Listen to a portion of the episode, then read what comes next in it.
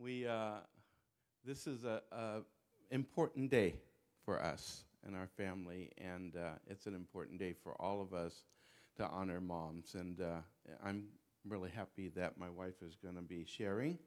Um, I wasn't, I had no tension today at all. I'm totally relaxed, and uh, if I fall asleep, it won't be because I'm bored. I'm just so relaxed. I'm not used to that. Trust me, you do not want to fall asleep. I know. I, that could Let cost me me. just make that clear. She's threatening me in front of everybody.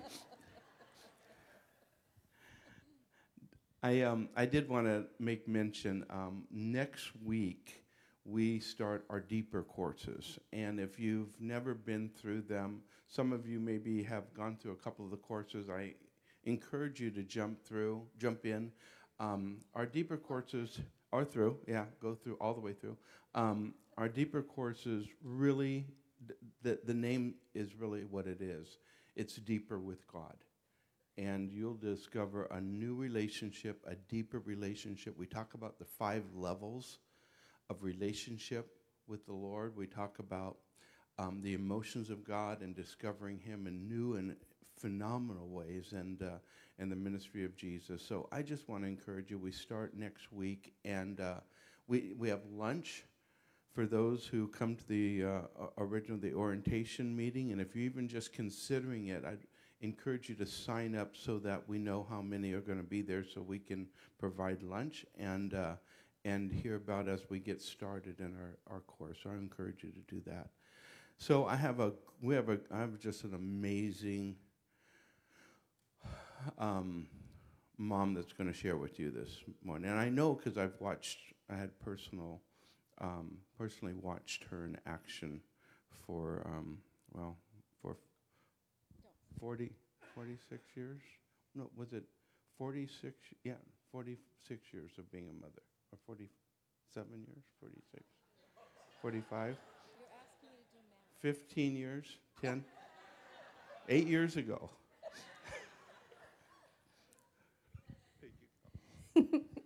He's rubbing in that my hair is now white. Okay? And so, for those that you don't know me, you know, I've had dark hair my entire life. And the last six months, I decided to let my hair go natural. And we have in our bathroom a really long mirror, and I repeatedly walk in there and get scared because I think someone else is in our house. And then I realize it's me. I'm like, oh my goodness. So, I, you know, I'm, uh, I love speaking and sharing, and and I love the many opportunities I get to do that and to, to pastor. And um, one of the things I love to do is meet people. And uh, no matter where I go, I'm in the grocery store, I just, my whole life, I just love to meet people. It's kind of backfired on me a few times, and uh, I, I thought I'd kind of open with sharing with you about those backfires. A few years ago, when we first moved in here, how many remembered we were in the tent outside? The rain, you know, the, everything. And so one Sunday I was uh, I was just coming off the stage. I'd been on the stage with the worship team, and I came off and I sat down, and I was kind of writing some, transposing some music, and uh, this guy was sitting kind of in the front row, kind of like where Scott was sitting, and Pastor Scott, and I was sitting there, and I said, "Oh hi, how are you? I'm, I'm Carol," and he said, "Hi, I'm Larry." I said, "Larry, oh, it's nice to meet you." And then I went on, you know, and I looked and I said, "You know, Larry." You look so familiar. Have you been here before? And he said, No, no, I've never been here. I said, Man, you look familiar. So then I started, you know, writing more music. And, and I said, Larry, I'm sorry. I know I've seen you somewhere. And he took his card out. He said, Have you ever heard of Larry H. Parker? and I go, I knew it. Because every time I passed on the freeway, there was his, you know, Larry H. Parker, attorney at law. Um, so then a, few years later, I was uh, one of the, a musician had called and said, Hey, I'm at the booksellers here in Anaheim today, and my keyboard player just got sick, and I really need a keyboard player. Will you come down and, and play? And I said, Sure, I'll, I'll come down. You know, I'll, I'll come meet you down there. So I went down. We were backstage in the wings, and I was getting ready to go on and play, just kind of not not too big of an assignment, so I was kind of enjoying myself. And this guy comes up and stands next to me, and I looked at him and I said, You know, has anyone ever told you you look just like Randy Stonehill? And he said, No. I go, You really do. I mean, have you ever met, have you ever seen Randy Stonehill? Because you look just like him. He said, Really? Wow, I, that's, boy, you really think I look like Aunt Randy Stonehill? I said, Yeah, I, I think you look just like. It's like for you younger people, be like meeting Lauren Daigle and saying, Do you know you look like Lauren Daigle? So I went on, I played, and I came back, and I was kind of hanging out backstage with some of the other musicians, and I looked up, and there was Randy Stonehill. He goes, Guess what? There was that musician. She told me I looked just like Randy Stonehill. so a few weeks ago, I was I was uh, in the meet the pastors, and there was a gentleman there, and I I was talking to him, and he was just the nicest guy, and uh, kind of I don't know, you know, his voice sounded just kind of familiar. But I wasn't, you know, I, I didn't really hone in on it. And I was talking to him, talked to some other people, and then he uh, told me his business he was in, and I thought, oh, I, I would be a good card to have a referral for the office. And uh, I got his card and I looked at it and I was walking to the car and I realized he was a really well known Bible radio host. That's why I recognized his voice. So uh, if I meet you and you're famous, will you do me a favor and just tell me right off the bat? Just save me the embarrassment, okay? But I do love to meet people. And I think that um, having a church family is something that we're blessed with here at Cornerstone. And for those of you, the hundreds of you that are watching online, hello, we're glad you're joining us. We're sorry not here because you're missing out. But if you're in your pajamas, I'm sorry too, because you could have at least gotten dressed. Anyway, and this morning we're going to be in the book of Ruth, if you have your Bibles. And for those of you that have the Cornerstone Church app, the notes are right on there, so you can follow along on the notes. And uh, this morning, I just, as I was just preparing, the, the, the title that came to me was very simple Coming Home. I'm not going to be speaking a Mother's Day message, I'm going to be speaking a message about the family of God. And so today, this is what the Lord put on my heart out of Ruth is to coming home. Have you ever really been gone away from home longer than you expected? You know, you go somewhere, you end up in traffic, or you go on a vacation, you're flying your plane gets delayed, and then all of a sudden you come home. Isn't that like the best feeling ever? You come in, you sit in your favorite spot in the house, and you have that coming home feeling. I just had it a few weeks ago when we were on vacation. We were driving home from Pismo Beach, and we were driving through Fillmore, which is where I spent most of my growing up years and I, I told Rick, I said, could you just stop along? I just, all I want is to get some Fillmore oranges. Now, if you eat avocados or oranges here in Southern California, chances are they're from Fillmore. Predominantly a lot of the avocados now. So we're driving home, and he pulls over, and I walk inside, and I pick up a couple fruits, and then I picked up a navel orange. Now, where I live, growing up across the street were thousands of navel orange trees. And when I picked up that navel orange and I put it to my nose, I went, This is home. This is home. And I bought my navel oranges. I got in the car. I couldn't wait to eat one because it was that coming home feeling.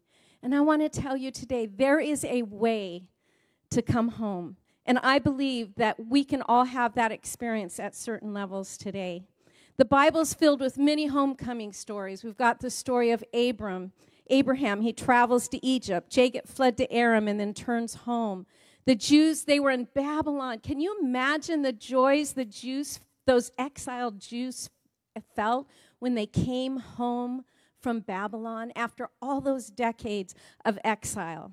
And then, of course, we have the story of the prodigal. And so this morning, I want to look at this book of Ruth. But before we do, could we just pray?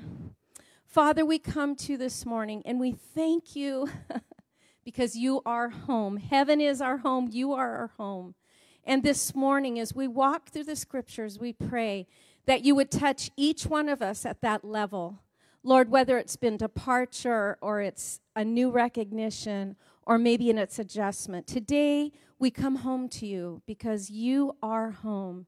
And I pray that each person will not just in their head, I want, Lord Jesus, that as that song said, that I want to know you more. That's what I want for all of us, and I know that's what you want for us.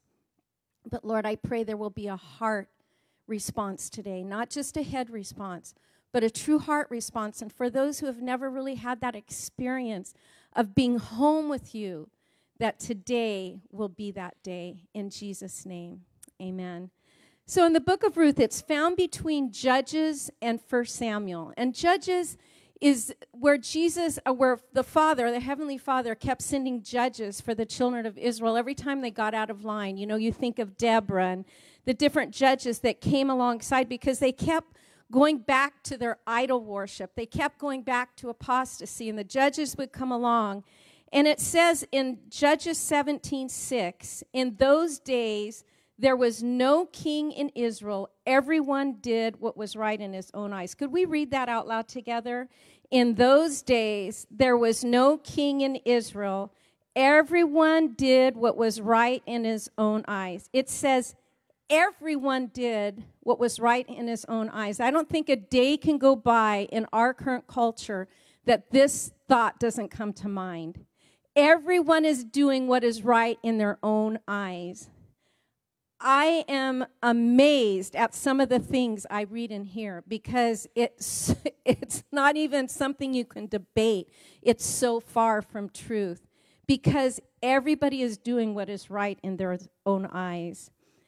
In Ruth chapter 1 verses 1 through 2 it says now it came to pass in the days when the judges ruled that there was a famine in the land and a certain man of Bethlehem Judah went to sojourn in the country of Moab, he and his wife and his two sons. And the name of the man was Elimelech, and the name of his wife Naomi, and the name of his two sons Mahlon and Chilion, Ephrathites of Bethlehem, Judah. And they came into the country of Moab and continued there. Now keep in mind, everyone did what was right in their own eyes. And yes, they were having a famine, but Elimelech he didn't get advice as far as we know. He takes his family and he goes through out of the promised land back to the wilderness where God had delivered the children of Israel from and brought him to the promised land. So he goes out and in the inference here, it wasn't that he was planned, he had a well planned trip. He didn't have a well planned. It says the inference here is he just kind of sojourned. He was just kind of thinking about just hanging out. He didn't really have a plan. I guess if you put it in today's terms, you could say that he was taking his family to Vegas. He took his two sons and his daughter. He didn't really have a plan. He didn't have a job. He didn't have a room, to, a house to rent or buy. He just kind of went there and he was just going to kind of hang out with no definite plan in mind. In fact, the word could be used aimlessly. Maybe that puts it in perspective for you that Elimelech was just aimlessly going to hang out in Las Vegas with his two sons and his wife. And it says that he really probably was just kind of going to stay a little bit. But now we see that he didn't stay just a little bit. He stayed long enough for his two sons to marry Moabite women. So he takes them to Moab, which is the offspring of Lot. If you've read that story, you know it wasn't too great of a beginning for his offspring. And he takes him into Moab, and his, his sons marry Moabite wives. And as it moves forward, we see that this was a short sighted plan for Elimelech. How many of you found that little disobedience in the wrong direction distances us from God? Little disobedience in the wrong directions distance us from God. Oftentimes, when we just kind of decide, I'm going to do what's right in my own eyes, many times, most of the time, we find ourselves a little bit further away from the presence of God. Making decisions without wise counsel, without aligning ourselves with God's word, because God sees the big picture. And I would just like to say to you that are, you know, just beginning your your careers and going off to college and going into, you know, higher level education that God's word is meant to bless us, not to curse us. God's word is meant to bring blessing. Maybe it's hard. Maybe instant gratification seems a lot more enjoyable. But following the word of the Lord and trusting in God's promises will give you a very blessed life. We had a, a black lab, Corey, and she was she was the smartest dog on the face of the, wor- the world most of the time. She would open drawers, put socks away. If I tell the grandkids pick up the toys, she'd go pick them up, put them in the basket. She actually could open egg, you know, the egg shake doorknobs, and she would go in and out of the door, and we didn't know it, and we would blame the kids, and then we found out it was the dog. But she wasn't always smart. She didn't always see the big picture. And I remember one day we were doing some uh, fixing a fence in our yard, and next door our neighbors had horses. They raised paint horses, and she had one of those training, you know, wheels where they put the horses on and you know they trot around. And I looked out and I realized I hadn't seen the dog for a little bit. And I looked over, and that training thing was going really fast. Like, I'd never seen those horses go so fast. It was like, wah, wah.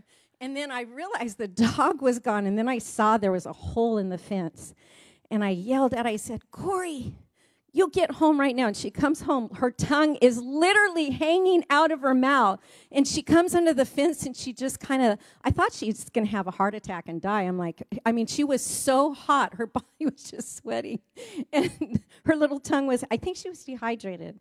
And uh, I thought, that dog, she thought it was a good idea in her own eyes to go chase the horses, but she didn't realize the whole time she was doing it, her whole life was in danger. It would have just taken one of those horses just one trot a little bit faster than her, and she would have been history. Sometimes we think doing things in our own eyes is wise, but it's not. In James 1:15 it says, "Then when desire has conceived, it gives birth to sin, and sin, when it is full grown, brings forth death." Ruth 1 6. Then she arose with her daughter in laws that she might return from the country of Moab. For she had heard in the country of Moab that the Lord had visited his people by giving them bread. So to her, the choice was simple. She was a, a, a, widow, she was a foreigner, she was destitute, she had no family. In those days, when a woman had no sons, their husband had passed away, they had to depend on the kindness of neighbors and strangers. They became beggars. They became the worst of society because they had no one to take care of them. So, in her mind, this was a good decision. So it says in verse 7 of chapter 1 Therefore she went out from the place where she was, and her two daughter in laws with her. They went on the way to return to the land of Judah. Now, they were probably about four miles out from Moab on the return. And from uh, Moab to Bethlehem, Judah, it was probably be about 50 to 60 miles. And it's desert. If you've been to Israel, you've been there, it's desert. And they were going uphill to go path, back to the promised land where she had left. And it says, And Naomi said to her da- two daughter in laws, Go return each to her mother's house. The Lord deal kindly with you as, you as you have dealt with the dead and with me. And the Lord grant that you may find rest, each in the house of her husband. So she's saying, Go back. You're young. Find husbands. Go back to your people. So she kissed him, and they lifted up their voices and they wept. And they said to her, Surely we will return with you to your people. Obviously, even though Naomi was in Moab, she was still living a lifestyle that was reflective of God. She had not taken on the Moabite worship. They saw something in her. There's something to be said that when we don't compromise, people will come to Jesus, they will see the light. But Naomi said, Turn back, my daughters. Why will you go with me? Are there still sons in my womb that they may be your husbands? Turn back, my daughters, go. For I am too old to have a husband. If I should say I have hope, if I should ha- say should have a husband tonight and also bear sons, would you wait for them till they were grown? Would you restrain yourselves from having husbands? No, my daughters, for it grieves me very much for your sakes that the hand of the Lord has gone out against me. Now, Naomi is basically saying, because my husband and I and our sons came to Moab, that there was some type of judgment on there. She is accounting the difficulties they, they have come to because of the husband's decision to go back to Moab. And it says that they said that they're going to both go.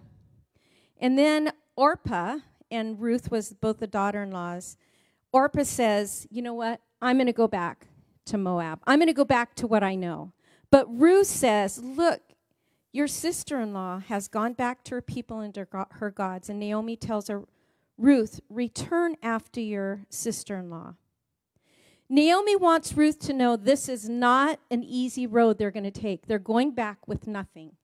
Now, it's not Naomi that's the foreigner, it's Ruth.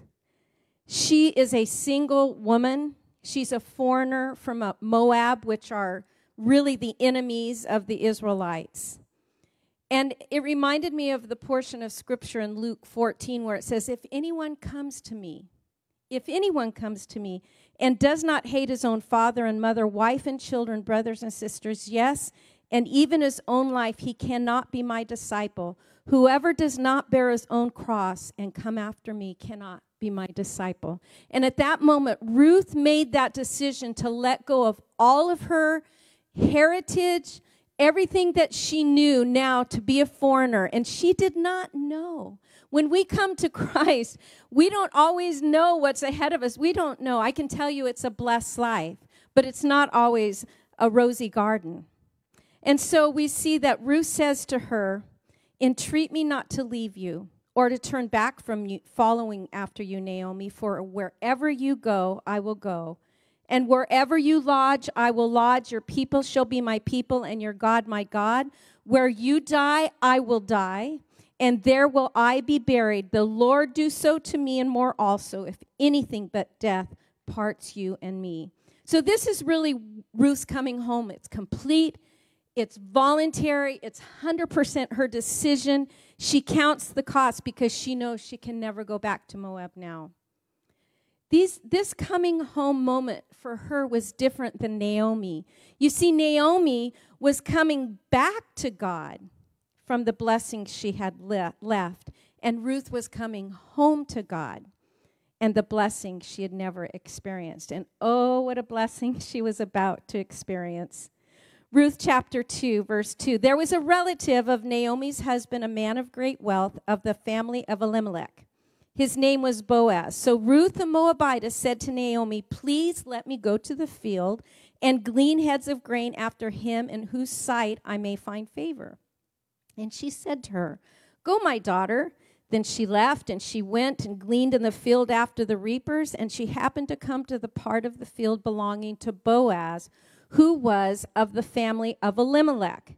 Now, behold, Boaz came from Bethlehem and said to the reapers, The Lord be with you. So he must have had a good relationship with these reapers, with the people that worked on his fields. And they answered him, The Lord bless you. Then Boaz said to his servant who was in charge of the reapers, Whose young woman is this? when you decide to follow Jesus, he all of a sudden starts doing little favors for you. He starts pointing you out. He starts making, you know, that obstinate posi- boss at work suddenly see good in you. You know, he starts answering those prayers. And I was thinking about Naomi at this moment, you know, when we see that, that Ruth will con- communicate with her that she meets Boaz. And I think sometimes there's so much time and space between our prayers and our answered prayers. How many can relate to that? We pray for something, we fast for something, we pray for something, we fast for something, we get prayer warriors, we get promises. Uh, it seems like such a long time.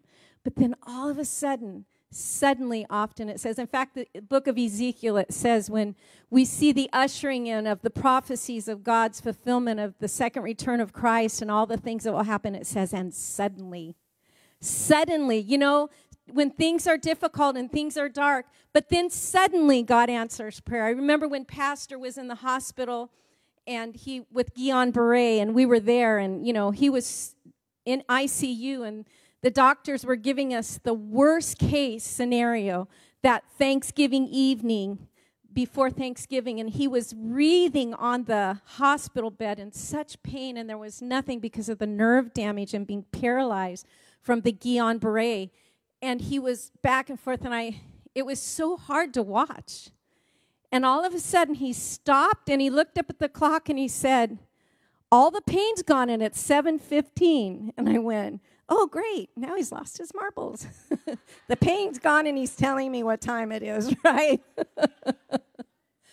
but we remember that. And the next morning when Pastor Steve Kendrick came in and he was, he's, it was Thanksgiving morning and, and they were getting they were getting ready to do some treatment and they said he doesn't need it now his lungs never his uh, um, diaphragm did not freeze and he started turning around from that moment on okay?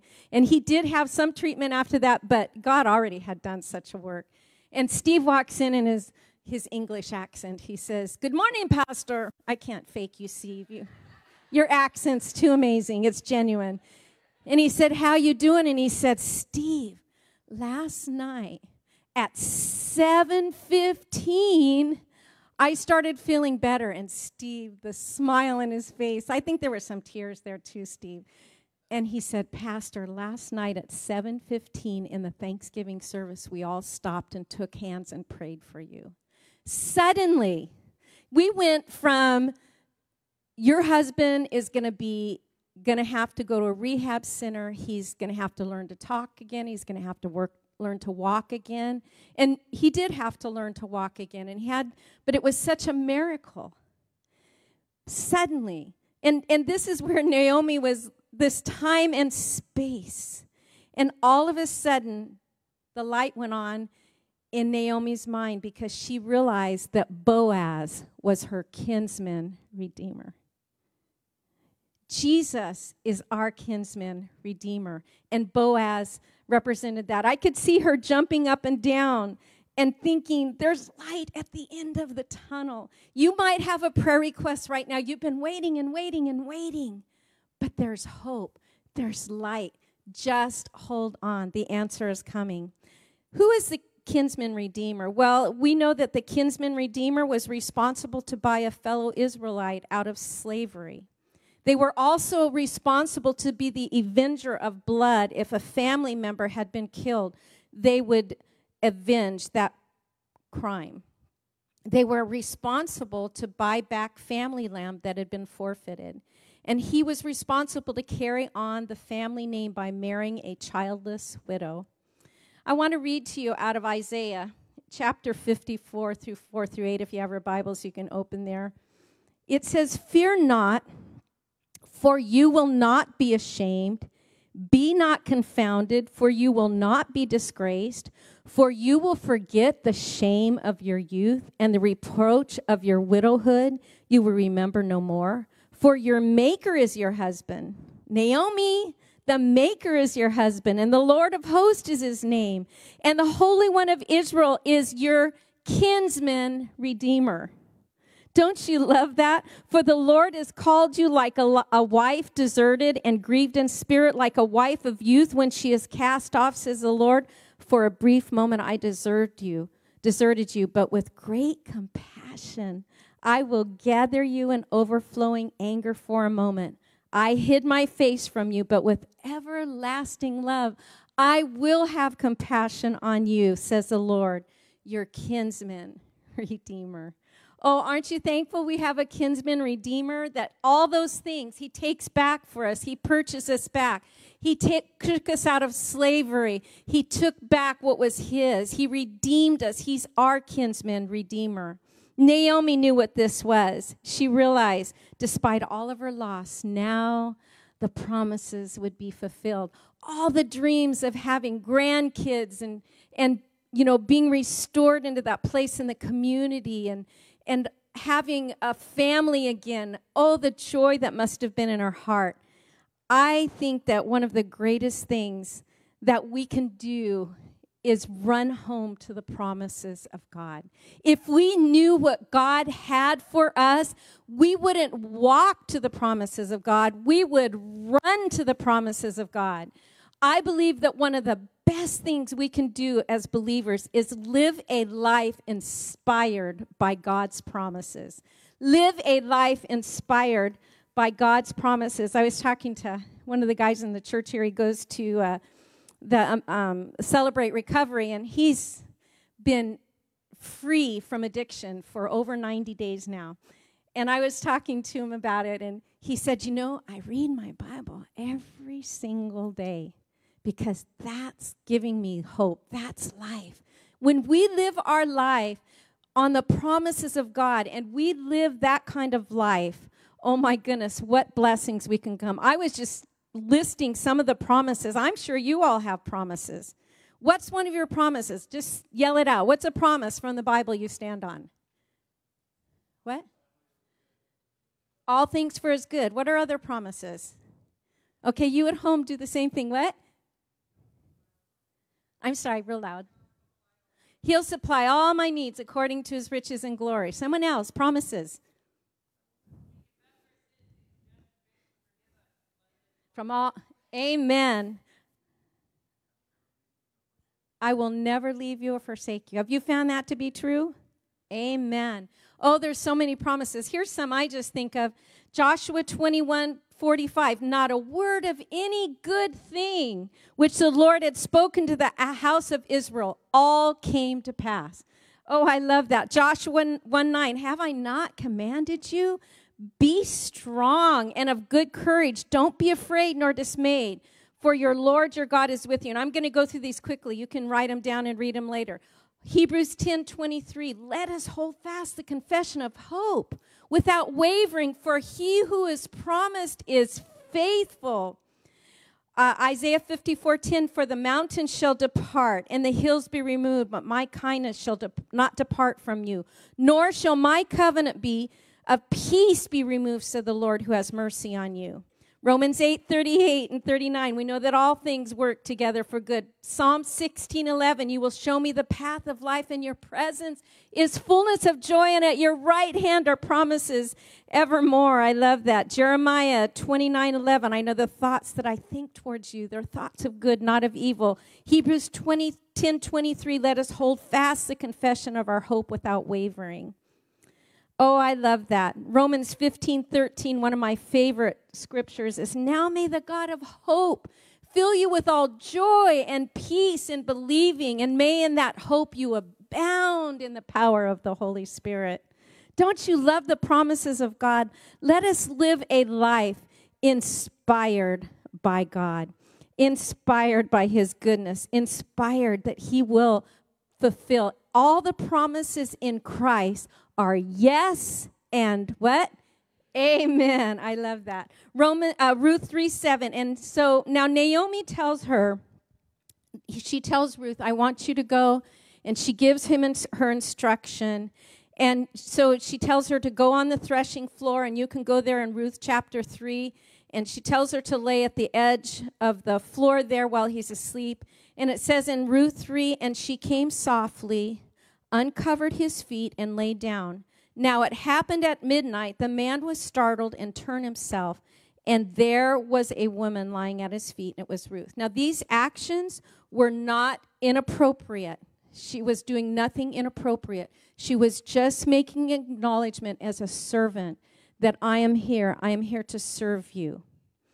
And it says that as she, you know, she wakes up, he wakes up and he acknowledges her and he goes forth and he does exactly what um, the scripture says of being a kinsman redeemer. He goes to the gates of the city. He tells her, just be patient, just wait, I'm going to take care of it. And he, very sneaky how he does the whole thing because he wanted to be her kinsman redeemer. In Ruth chapter 3, you can finish this story.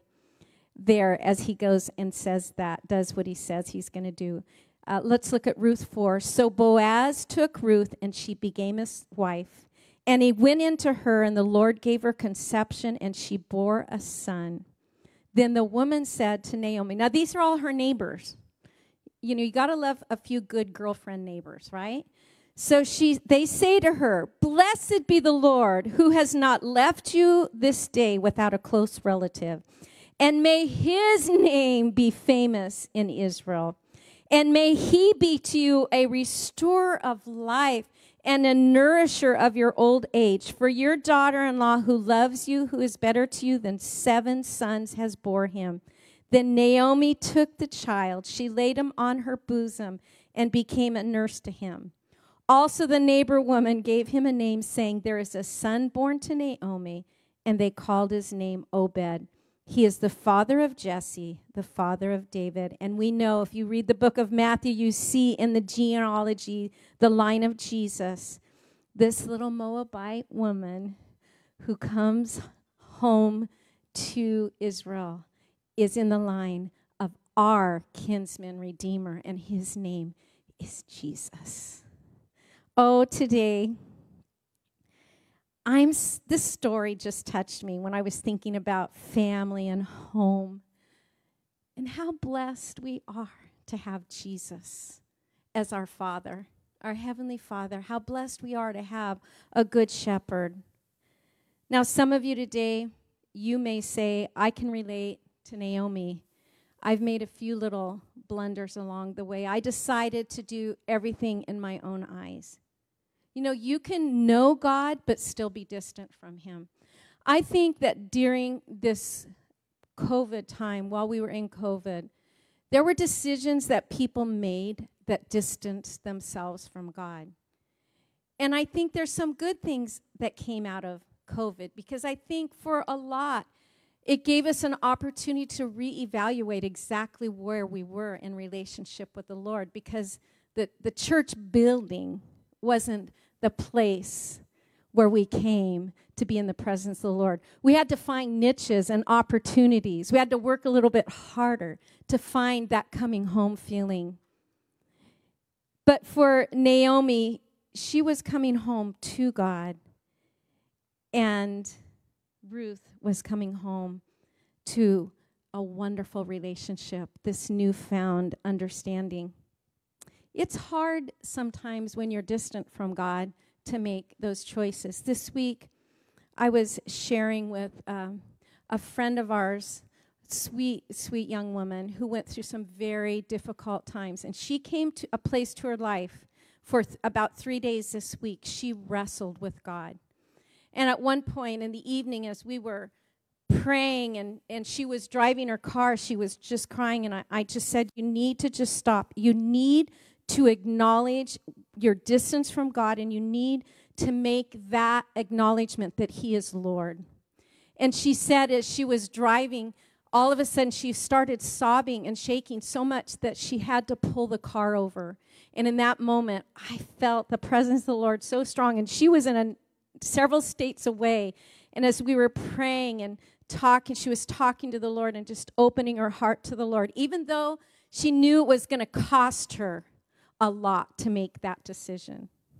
And so the next couple days we continued, and she's doing so good, and she's still walking through that process. You know, you have to make some changes along the way. A couple days later, she was driving with her mom somewhere, and she said she drove by the spot where she made that prayer. And she looked up, and on a building, it wasn't the business name, it had two words power and control. You see, you think when you are following your own way, when you are distant from God and you're making your own arbitrary decisions, like the children of Israel were in the book of Judges, they did everything they thought was right in their own eyes. And don't fool yourself. If you have bought into the culture of this age, you are being deceived by the demonic forces who are trying to tell you that the truth you have is truth. But if it does not line up with this, if you cannot find that truth in this word, you are being deceived by demonic forces. That unless you make a decision like Ruth, like Naomi, you will be bound. Those words on that building that that young woman saw power and control. She thought she was in power. She thought she could do it her way. She could make her own decisions. She could have the life she wanted but she was miserable until she gave power and control back to Jesus. There is a way, the scripture says, that seems right to man, but in the end it will be, bring destruction. Don't fool yourself. If you are in Moab, you are not in control. You are being led to the slaughter. But Jesus, He's made a way. He is your kinsman redeemer. So whether today you're coming back to God or today you're saying, I want a relationship with God, I want to know Jesus. And I'm going to invite the worship team to come up as we close. So, for those of you today in this room and those online, I'd just like to say to you, like Naomi said to Ruth, Are you sure? Are you sure you want to? I know you do because you will never have a better life than the life in Jesus.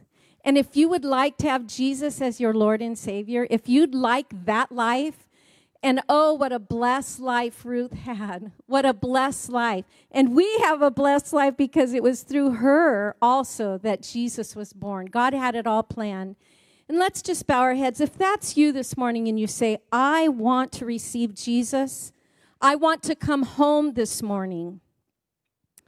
Would you just pray this prayer with me? And let's just all pray it out loud. If you're online, you're here in the building, say, Dear Jesus, I acknowledge I'm a sinner.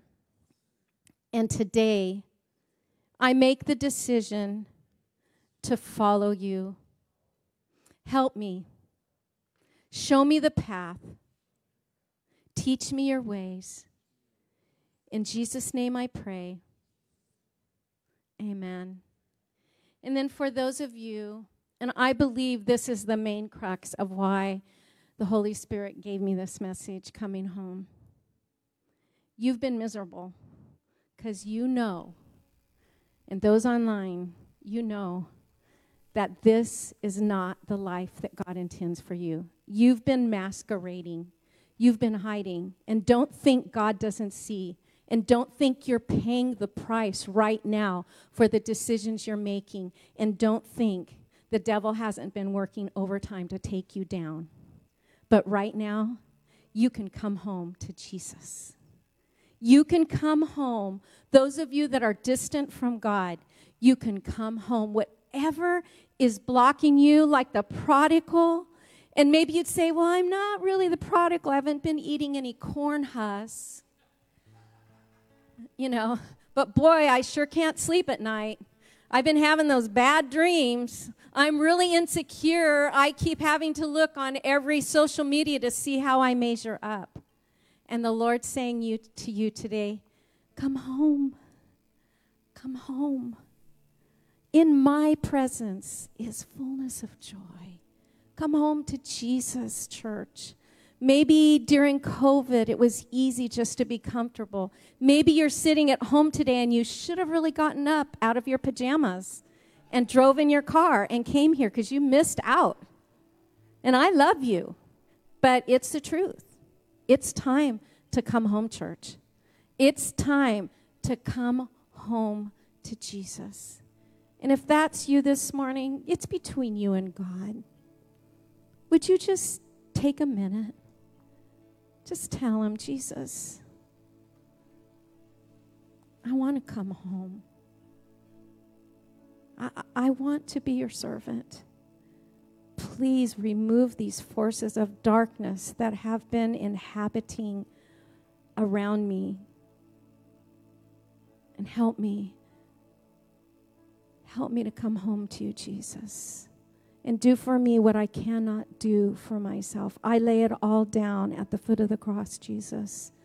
And I pray from this day forward, like Ruth, I will never look back to Moab again. But I will follow you. I will take up my cross. In Jesus' name. Amen. Could we stand together? We have our prayer room open. I'm going to ask our prayer teams to please go to the prayer room. Anybody that needs prayer this morning, if you have sickness or something you need, you need somebody to just pray with you. We, if you say, I'm coming back to Jesus, I want to know more about how to do that. Also, if you've received Christ today, we have a Bible for you. We have some information that will help you in walk in your walk with the Lord. So our prayer room is right here in the overflow room, and as you can see, they're going there now, opening the door. As we're closing in worship, feel free to just go over there. If you want to wait till worship is over, you're welcome to, you know, wait. But as we worship, we're, we're closing with the song, "The Lord Bless You and Keep You." And that's our prayer this morning that the Lord would bless all of your families here and abroad, even the ones I scolded this morning. You're going, these aren't my pajamas, these are my workout clothes. Yeah, come on. We know you sleep in them and you work out in them. Okay. But come home to Jesus. And I encourage you, if you have not gone to the deeper classes, please go to deeper. Sign up today. There's a table out in the foyer. And just make every path you can to getting closer to Jesus. He didn't move, church. He's there. He loves you. The Lord bless you. The Lord keep you and make his face to shine upon you. And may he give you peace. Pastor Paul.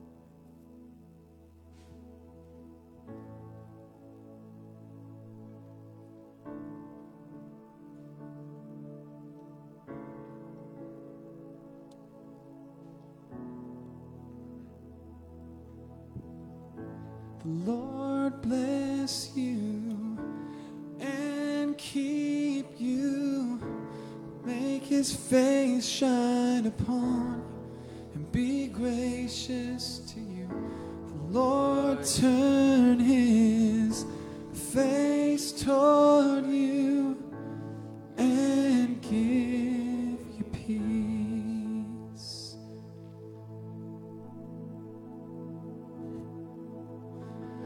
The Lord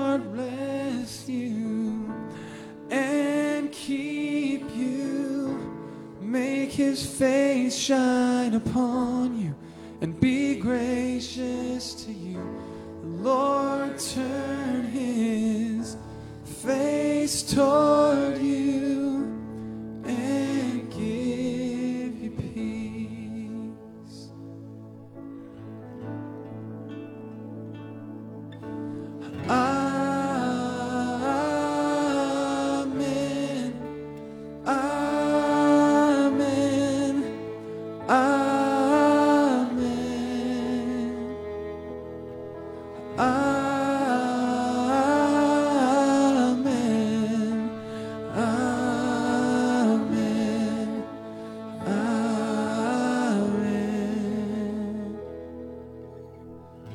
The Lord bless you and keep you.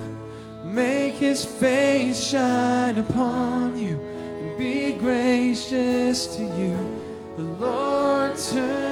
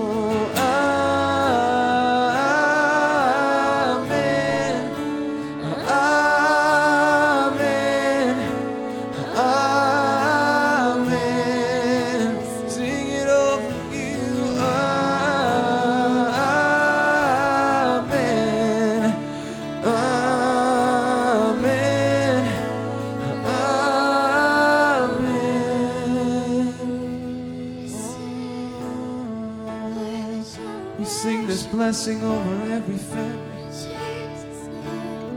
Pour out your blessing, oh God, for generations May to His come. favor, His favor, His favor. May His favor be upon you and a thousand generations, and your family, and your children, and their children, and their children. May His favor be upon you and a thousand generations, and your family, and their children, and their children, and their children. Oh, may His favor be upon you and a thousand generations, and your family, and your children, and their children, and their children. May His presence go before you and behind you and beside you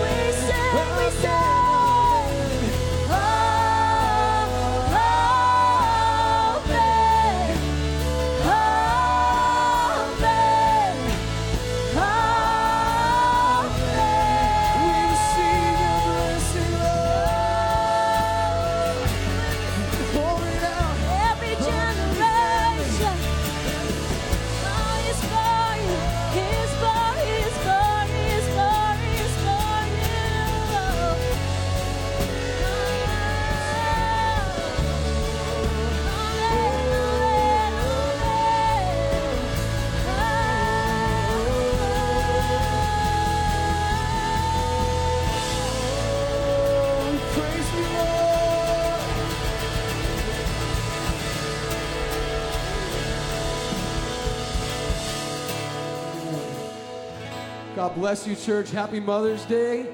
Be blessed today. We'll see you on Wednesday.